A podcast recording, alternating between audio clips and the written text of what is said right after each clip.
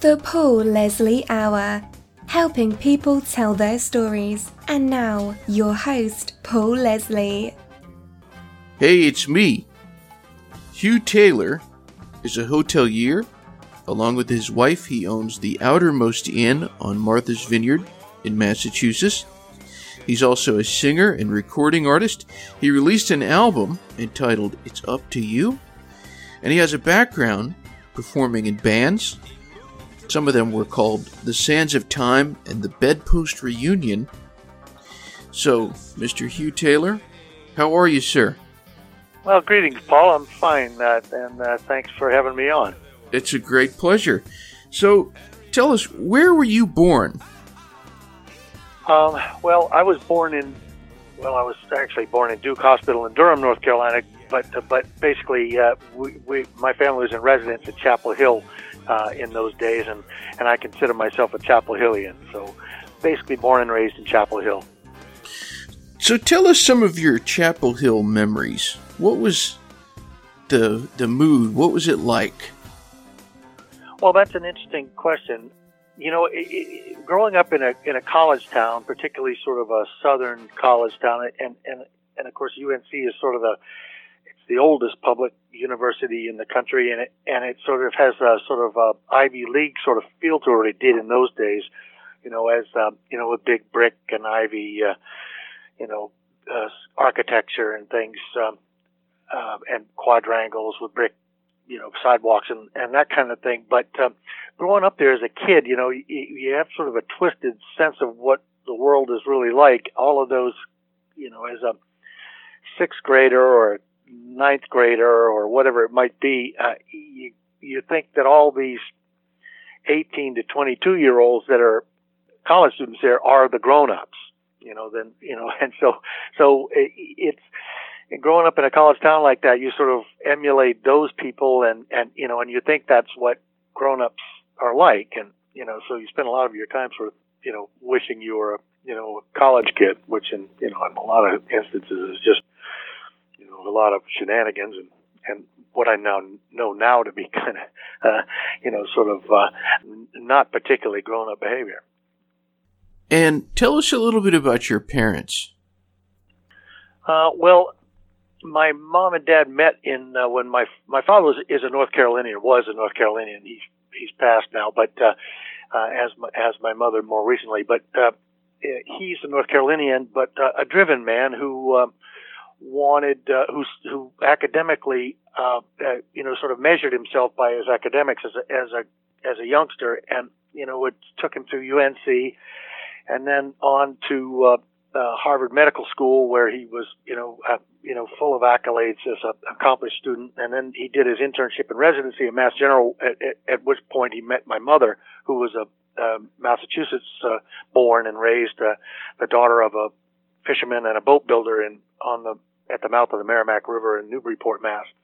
But it was my father's intention to go back to Chapel Hill and, and practice and, and sort of spread the his medical skill to the populace there. And and so although all of my older siblings were born in when they were living in Boston as my father was finishing up his residency, they moved to North Carolina in, in 1952 when my mother was pregnant with me, and I'm the last of that of those five siblings, and the youngest of those five siblings, and and uh, so it was a sort of a combination of this uh, extremely uh, sort of credentialed and and popular you know, Southern man and a, you know, tall and, and, and dynamic and, and his, uh, real forward thinking bride from New England.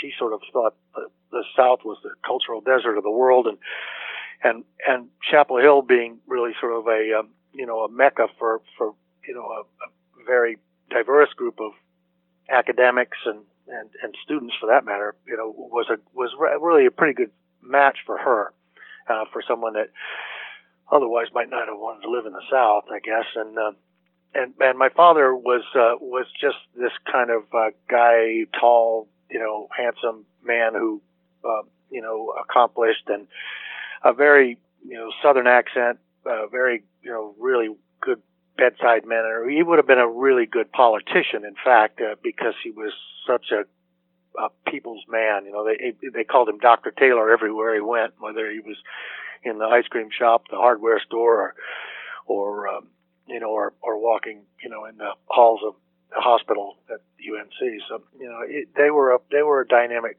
uh, couple, and and they brought these five kids up down there with my mother's sort of progressive tastes and and uh, and we were a pretty robust and active little uh, little band, you know that uh, and and I guess you know to a certain extent we we we wanted to be as attractive as our parents were, and so we we all strive for that attention from them and and and the comparable attention from others, I suppose.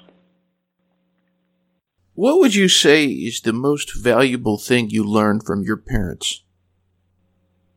Boy, that's a goodie. You know, I, and again, I, I would say, uh, you know, their character uh, is probably the most. Uh, and character to me is sort of it's that doesn't mean you're Billy Graham particularly, and you know, just all good, good, good. But you know, character is built with uh, with your your good parts and your bad parts, but uh, but the ability to be able to reconcile them, uh, face them, and uh, and and deal with things in a real level, you know. And so I think I think uh, more than anything, it was just their character that rubbed off. Their uh, nobody makes a whole life of, of great decisions. People make bad decisions here and there, and but but how you handle those and stuff. It, you know, I think those those uh, the way I looked at my parents and the way I I watched everyone else look at them is probably you know what you know what sort of rubbed off on me. I hope it did anyway, uh, in, at least in the better senses of it. And um, to be um, and and to learn that you know you don't bullcrap anybody, or, and and particularly not yourself. You know, if you if you've got shortcomings, you need to address them, and not not sort of. Uh, you know, be be as frank and as honest with yourself and everyone else as you possibly can, and and I think I, I learned a lot of that from them. What about the music that you grew up with? What were you listening to?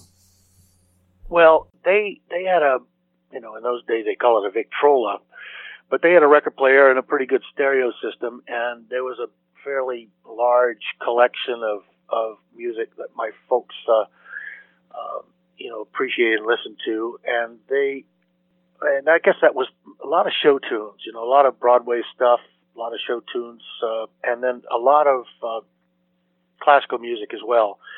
Um, they like comedy records uh, from um, Stiller and Meara, and and uh, you know those funny old uh, uh, spoofs that uh, were done by comedians about the the Kennedys and their funny accents as they were in the White House. I think there was a recording called "The First Family" that was that that always brought us together as in chuckles. Uh, also, uh, you know, some audio book reading. I think that was early on popular with us, although our folks read to us too out of their own books, particularly our mother did. But yeah, I would say uh, the show tunes and the jazz and the classical in the music department was really sort of what we what we listened to from them. They also were anxious to follow the new trends that came along in the early 60s and late 50s in jazz that was sort of popularized in Mose Allison's work and uh, David uh, Dave Brubeck's uh, you know sort of breakout popular jazz that he was doing, and and and also folk music. Uh, you know, uh, my folks liked listening to uh, to folk because my father really had a lot of sort of bluegrass in his upbringing in North Carolina and and spiritual stuff as well. Uh, not that he was a particularly you know, particular frequenter of, uh, of organized religion or anything, but but all of that stuff is sort of intrinsic in, in North Carolina life particularly you know back in the in the 30s and 40s when he was coming up in those in the foothills of the Blue Ridge Mountains. But you know, so they had a lot of that sort of folk kind of stuff in the house too. Um, uh, black black blues, black uh, you know muddy waters, uh, you know all those sort of traditional you know black uh, things for those obscure recordings. So there was a lot of that around our house. I didn't mention this at the beginning of the interview, but your siblings and the names of all your siblings Alex Taylor, Kate Taylor, Livingston Taylor, James Taylor, all of them, including you, Hugh Taylor, you've all recorded something, which is, I think, unique if you go around and talk to families, you know, uh, what do you think it is that that has caused music to be such a part of, of all of you and all of your siblings? Um, it, it is. It does sort of sound a, a Jackson family or or Osmond-esque, I guess, to a certain degree, or Ames brothers, maybe. But uh, Yeah. I, uh, I think uh, uh, if you were to add, I think the the probably the genetically the the biggest sort of implicator in this would be the fact that we were all pretty much born singers. I my siblings and I were all born carrying a tune. We could, you know, the whatever the muscle control it takes to have your larynx uh, follow and you know carry a tune in something smaller than a bucket is, uh, you know, was something we were b- born with. So uh, we we came up with an instrument, that, you know, what I call a lazy man's instrument. Really, uh, you know, you just you know we had it all the time, and so so therein lies one what I consider to be a major component in in in trying to explain why why we all you know gravitated to music.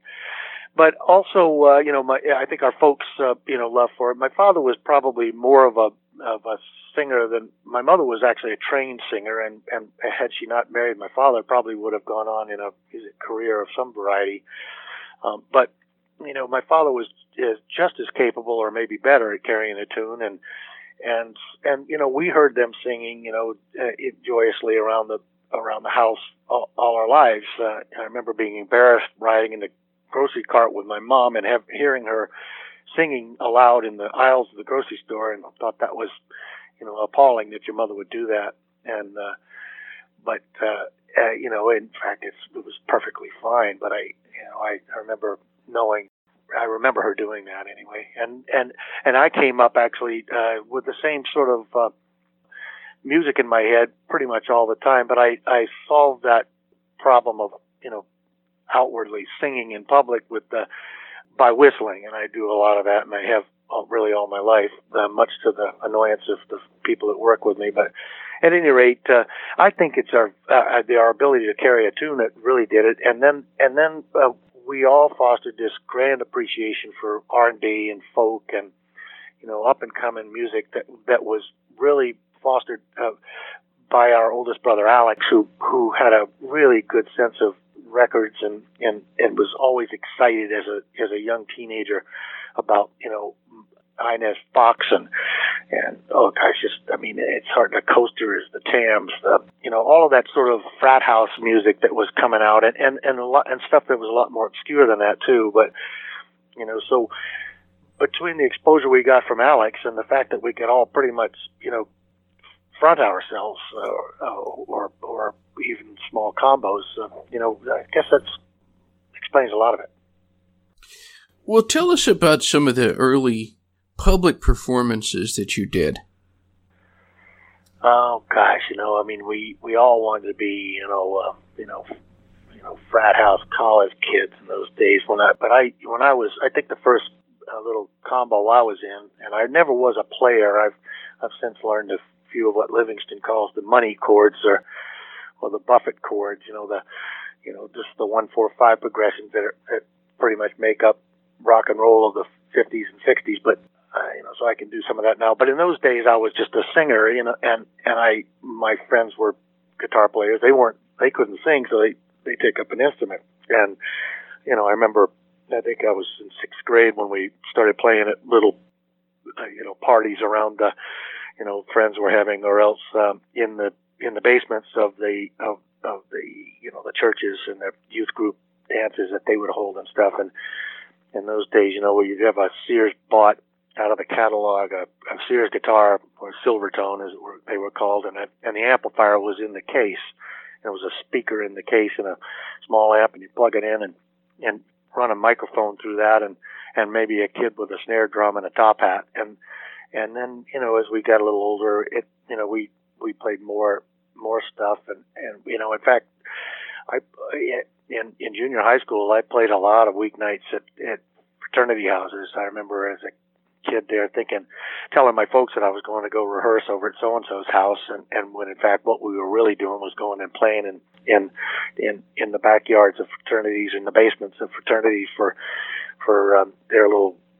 I guess they figured it was they get bored with their jukebox, so they hire some local kids to come in and play live, and and they slow dance with their sorority, you know, cohorts and or fast dance with them. Always, you know, too much drinking and all that sort of stuff. But it was sort of the world that uh, we thought was the adult life. And I remember, you know, I remember as a kid singing in front of some of those, and these uh, over, you know, overindulged uh, sorority sisters would come and, you know, hug me teary eyed and say, "Oh, you remind me of home and my little brother and stuff." So, I mean, as a youngster, we were doing this stuff, uh, you know, uh, uh, quite a lot. And, know, we came up through um, school, you know, kind of filling our a lot of our week nights even doing that stuff. I shouldn't say a lot, but there was a you know period three or four years there where we we did quite a bit of that stuff. As I mentioned at the beginning of the interview, you recorded this album. It's up to you, but I'm hoping you can tell us what was your first experience recording not just as a solo artist, just just period. Your first recording experience. Well, back in in uh, junior high school, there used to be a couple of guys that you know local fellows that had small studios in in and around Chapel Hill for recording local talent, and so we did a couple of recordings uh, with them. Never never went anywhere. I think I've probably still got those reel to reel tapes around here somewhere. But that was with one of the bands I was in and uh, you know in, in high school and junior high. And so we we did some recording then, and then I didn't really get into a studio until James had, you know, after James had come home from his successes uh, with the Beatles at Apple Records and stuff, and and then and then because the the attention of a lot of these major labels went to my other my older siblings. I was still in high school in Chapel Hill at that time, or or I was I was living on my own at the, uh, after that. But uh, the, because of those attentions, they were often in the studio. You know, Kate and uh, had a, a record contract, and and my brother Alex had a contract with uh, Capricorn Records at Phil Walden's place, and and Livingston was also on Capricorn. So we, you know, I, I, I was able to, you know, spend quite a lot of time just uh, hanging around those studios, just being with my siblings. Uh, James and I took a couple of trips down to Capricorn. They were sort of they were trying to uh, entice him into signing with them, and and so he and I drove down from Chapel Hill down to Macon, Georgia, when when Capricorn was there, and we met. You know, I we hung around. There. Otis Redding was there, and Boz Scaggs was there. You know, and I was you know I was 15 years old or 14 years old at that time, and and but but I was I was fairly accustomed. I wasn't I wasn't sort of glassy eyed and and slack jawed over standing behind a, a you know a, a 32 track uh, tape machine and mixing board. I mean, it was all pretty much stuff that I I felt pretty comfortable with and in. And and occasionally they'd have me come in and sing some backup on you know just walk into the sound stage and do some work and and so I, that was sort of my first you know sort of uh, experience with that stuff. And then, you know, as uh, as I got a little older, and you know, they, you know, people would ask me to come in and sing some backup, mostly just because they were friends of mine or they liked me. Or, you know, not that I was going to be able to really make any real giant musical contribution, but but um, you know, I, I I got along with a lot of people, and I and I and I would do it as I was do as I was told. So, you know, so uh, you know, uh, some of my uh, there's, there's a number of records out there by my siblings and others that, that have got me in there as background singing. Well, one of the albums that has you singing some background vocals on, Jimmy Buffett has said many times that it was his most memorable recording experience. And he's even talked about possibly writing a book about the album Volcano.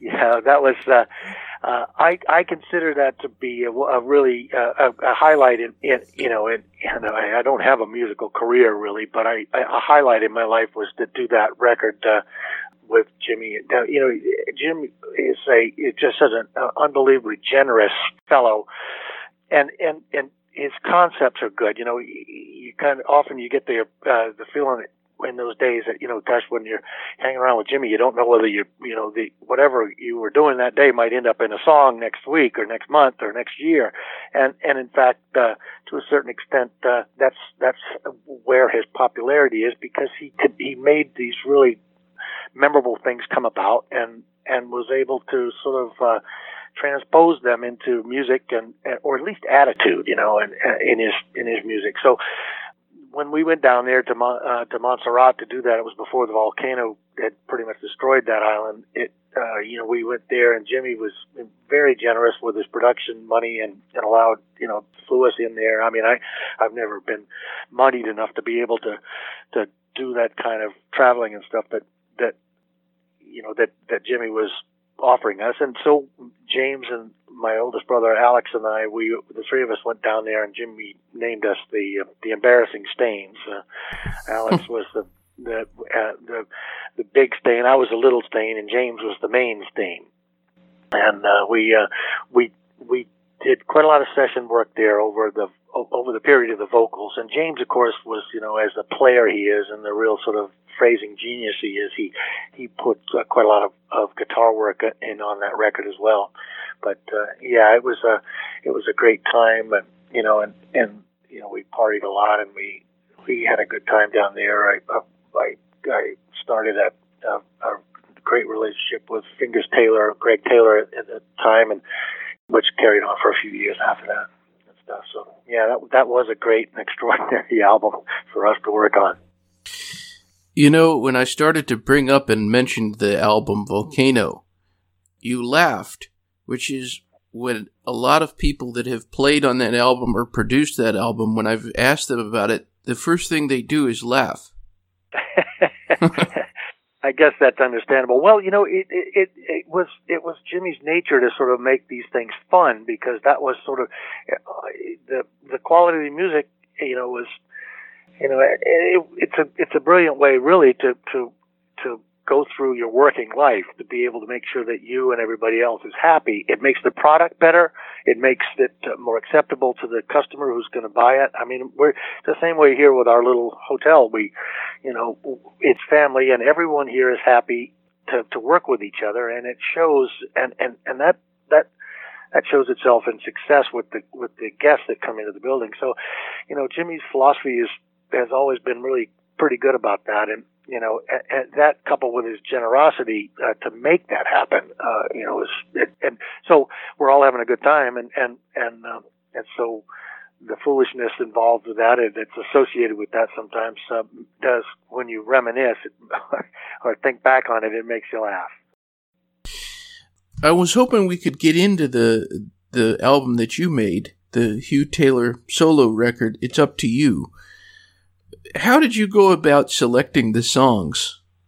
Well, the- you know that's a, that's an interesting little scenario too. Really, um, uh, Alex had been doing some work at, at King Snake Records. This uh, uh, Bob Greenlee had this marvelous little recording studio in Sanford, Florida, down in Central Florida, and, and he he was a bass player himself and had played, you know, in the in the beach music scene uh, in Daytona Beach, uh, east of there, you know, as a as a high school student and with basically with lots of really great players, um, many of whom uh, would frequent King Snake uh, in those you know years after the Allman Brothers, and you know were were good friends of Bob's. And anyway, so Alex migrated to them uh, to Bob Greenlee's place because he was uh, a, a great balladeer, but also a great blues singer, and and he, he loved blues actually. So, and Bob's uh, uh, you know, his affection for blues too uh, made those guys a natural fit. And so I, I James and I and I, and I myself went down a number of times and sang some background with Alex on some of his records there.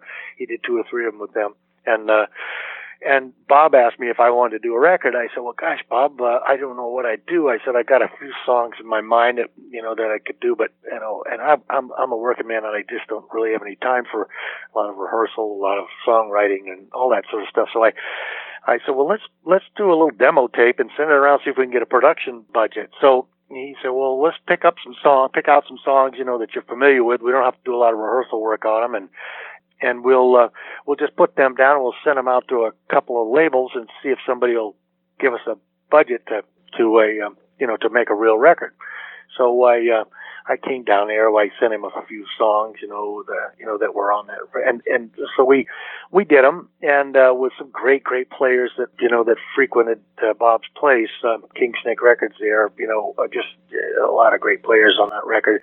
And, uh, and not only did we just do some cover songs that, that were songs that I remembered from, you know, my teenage years, but also, uh, we sort of spontaneously wrote a, a, a, number of songs or picked up songs that some players around the studio were anxious to get on, um, you know, on tape themselves. You know that they'd been batting around and thinking up, and so we we sort of um, we sort of batted those songs around and juiced them up to to, to a little bit of a production level, and we threw them on there too. And so we had this uh, we had this tape full of uh, of music, and it was kind of garage band sounding stuff, and and and there was a certain uh, attractiveness to that part of it, to that sort of uh, spont- spontaneity to it. You know, it, it was certainly didn't look feel rehearsed, and and then we so we sent it around, uh, and and we we didn't hear from a soul. Not a not one record company had any interest in it, or if they did, they they they lost. We got lost in the mail somehow, but. Except for um, a subsidiary of, of Sony Records uh, in Japan called Pony Canyon, and and that they they had done some work and, and released some of Livingston's material in Japan, and they um, they wanted it, so they bought it as the record. They you know they didn't take it as a demo. They they bought it whether uh, as as the album. They said just clean this up a little bit and and, and we'll put it out. So they they paid us for it and, and we split the money pretty much you know uh, generously across all the players. It was a it was a dynamic uh, uh, sort of split up uh, you know, of the money, and and uh, and we we took the record out to a, a, a a mixing studio out in San Francisco in China Basin, and and and mixed it out, and then uh, sent it off to them, and and they they released it, and and it never went anywhere, never did anything. So, but in the contract with them, I had the right to, if it never released in America, I had the right to have the record back and own it myself, and in which case I could do whatever I wanted with it. That was advice of Livingston's to say, well, geez, you, you know, they may not ever bring it to America, and then you'll always wonder whether it did anything. And of course, it didn't do anything anyway. But but uh, but we did get the record back, which is why I was able to send you a copy of it. I'm hoping you can tell us a little bit about this inn, and all the people can check out outermostinn.com. Some beautiful pictures there. But just tell us a little bit about the experience of having this inn and restaurant. Yeah, um, well, Paul, it, it, it's it, you know it's very similar to the to it is entertaining. You know, it's what you're doing. You're you're in the entertainment business because. I mean, very similar to what we do uh, with an audience. Uh, you know, uh, there's some there's some theater in it, mostly in the restaurant side of it, but but mostly, uh, um, and I I sort of equate it it's, it's, it's very similar to what James describes as his music career and how he's, you know, he is what he is on stage, what he is in person, and you know, you, he, is what you get, and you get what he is. And that, you know, there's no, uh, so so our our place here really it's just it's the quality of life that we have here, and we know it's it's really good, and we feel very very fortunate to to live on this beautiful land and you know and uh, in this beautiful part of the world and and so it's easy to just uh, all you got to do is just expand it a little bit and, and, and allow other people to share it with you. And bingo it, it, it works. It resonates with people and, and it's not that much work because it's the life you you know you you really are are are very very glad to be living anyway. So it, it, it and then you spread that out with the employees and and and the whole thing is very is really pretty easy to do. And and uh, we you know, we going into this thing 30 years ago, we thought, well, geez, you know, the industry, you know, in these small inns and stuff, you get about seven years out of the out of the proprietors, and then they they say to hell with this and give it up. But the fact is, uh, we've been able to just keep it going and and, uh, and make a living at it and, and maintain the building to to a certain extent anyway. And so it you know it's it's worked out pretty good. I I uh, you know, I, I was a I was a carpenter when I left high school in North Carolina. I was 15 and a half when I left home, and I I came to the vineyard and and started banging nails. I, I had a real drive to build my own home, my own house in those days, and I, so I learned how to do that. And I spent 25 years of my early life, you know, as a carpenter and a house builder and a contractor. And I and I did everything from wiring to plumbing to you know to shingling to windows, yeah, just everything in that in that industry as as you need to do in a small little community like this. And and uh, so I was able to build this building, and and you know I, I don't know if I, we could have had the successes, uh, you know, having had to pay somebody to fix this and fix that, and you know put on this addition and that porch and that patio, but but uh, because I've got the skill set for that, it, you know, we were able to really do that, and and here we are, and we we love it actually. So, if someone is to find themselves at the outermost inn, and they happen to have been fortunate enough to eat something in the restaurant. What's something that you all make that's just hard to beat? Um, wow, that's a good one. Well, Jeannie and I do the breakfast thing. My wife Jeannie and I do breakfast, and we do that seven days a week for the six months that we're open. And we get up at five o'clock in the morning and start the prep for that. And, and we sort of have a, a menu that we that we go over you know, it's sort of tried and true stuff that people seem to enjoy coming back year after year. They they they look forward to this those uh, that same aging menu. But uh, but uh, and then the restaurant itself, that's actually really really top notch fine dining. It's uh, you know, and and the bar is high. You know, in, in these modern times, uh, particularly in these resort communities, because there's the kids that come out of these culinary schools, and that, and there are lots of them every year graduating. You know, they just have such innovative, you know, thought processes and energy to get this stuff out and do a good job at it. Anyway, so we we have a we have real trained chefs that, and experienced chefs and, and kitchen staff that that actually put our meals together. So we we can't, all, and we pretty much give them carte blanche to, to design the menu. You know, we we like to make sure we have a lobster on there and a and a and a protein, you know, that kind of stuff, uh, and a meat and a, and a fresh fish.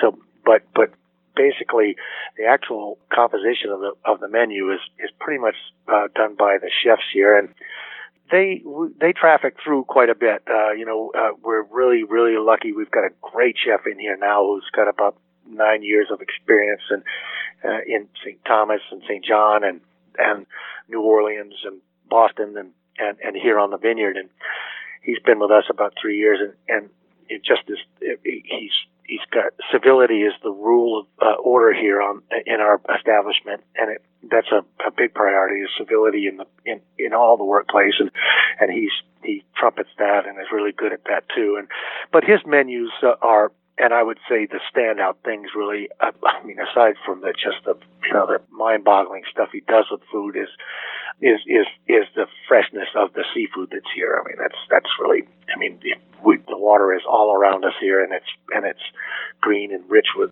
all sorts of nutrients, and as a result, all sorts of great fish. So, so I, I if I had to say anything, I'd say fish. What would you say, given the perspectives that you've had in life and the experiences that you've had, what is the best thing about being Hugh Taylor?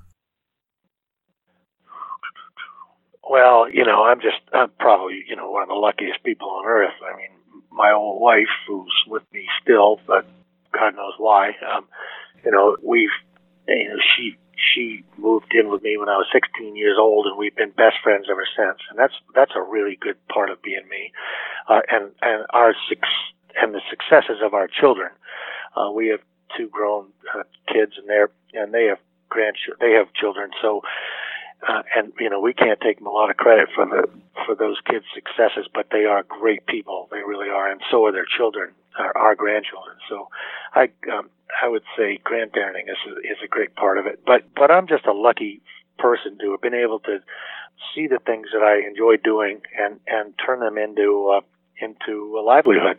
Not you know, uh, and and the richness of my life doesn't have much to do with money really, but more to do with uh, just the fact that I'm, you know, I've got I've had a lot of enriching things in my life. Uh, you know, I was a carpenter, which is something I wanted to do since I was a teenager, and I I've been a a fireman and a, on a and a member of the community government here. I, you know, I've been a musician. I've sang on stage with, you know, with people, the likes of Jimmy Buffett and James and Carly and those people. I mean, just a lot of really amazing stuff. But, but I'd say, you know, I just the, the overall theme, uh, you know, that that just boggles my mind is about being me is is just how fortunate I've been.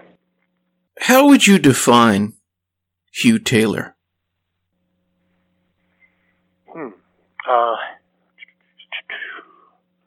well, I'm, I, you know, it's hard to do without without thinking of your parents to a certain extent. I see a lot of my mother and father in me, some of the good and some of the bad, but uh, but uh, you know, I I guess uh, I I guess I'd say I, I'm a jack of a lot of trades, but master of none. You know, it's, some, some of me wants to wants uh, hmm. thinks that he knows a lot more than he really does, and and uh, but I try uh, personally all the time to try to curb those uh, those thoughts because in fact there are people out there in all the things I know about there's people out there who know a hell of a lot more than I do. So you know and and I I would love to be able to you know engage them and speak with them about all these things that I do and, and I have done.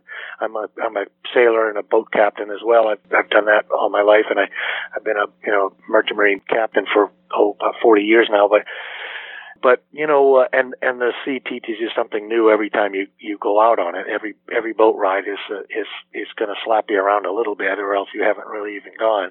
But you know, all these things that I've done, you know, I I realize actually that I'm just uh, I've just sort of broken the tip of the iceberg, and that that you know there, there's such a wealth of information and knowledge out there that you know that makes you humble. That's all. But yeah.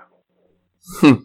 I always like to close my interviews just by making it completely open-ended, just to give just to give the guest the microphone, let them take the stage. What would you like to say to our audience? Ah, goodness, goodness. Love yourself and don't bullshit yourself. you know, eh, you know, be be honest with yourself and be, you know, and honest with others, and don't put on airs. Eh, you know, eh, I I don't know eh, I, those. I guess that's advice, and everybody's got plenty of it, but. And don't take take things too seriously. You know, I, I look at this political stuff and it's going around in the in the atmosphere of this world today, and and you know, I see you know, I see the, the red states and the blue states, you know. But I've got lots and lots of great friends who who are who think completely different than I politically, and but I still you know hold them close and, and with great respect and stuff. And I think those are those are all things that we you know we civility is is huge, and we need to remember that. Hmm. I agree. That's great. Well, Mr. Taylor, thank you very much for joining us. It's been a pleasure to speak with you. Well, Paul, it's been uh, a great pleasure to speak with you and to, and to get to meet you. And, and uh, I look forward to hearing some of your uh, your future interviews, and, and, and I'm glad to uh, to understand that you're out there doing this. Well, thank you. All right. Well, if I if I'm ever exploring up around Martha's Vineyard, maybe I will get to shake your hand. Oh yeah, we'd love to have you come in. That'd be great, Paul. All right give us a shout anytime. All right, sir. All right, great. Good afternoon then. All right, you too. Bye. Bye. The Paul Leslie Hour is hosted, produced, and written by Paul Leslie for Lifestyles Entertainment. For information, visit thepaulleslie.com. Thank you for being with us. Until next time.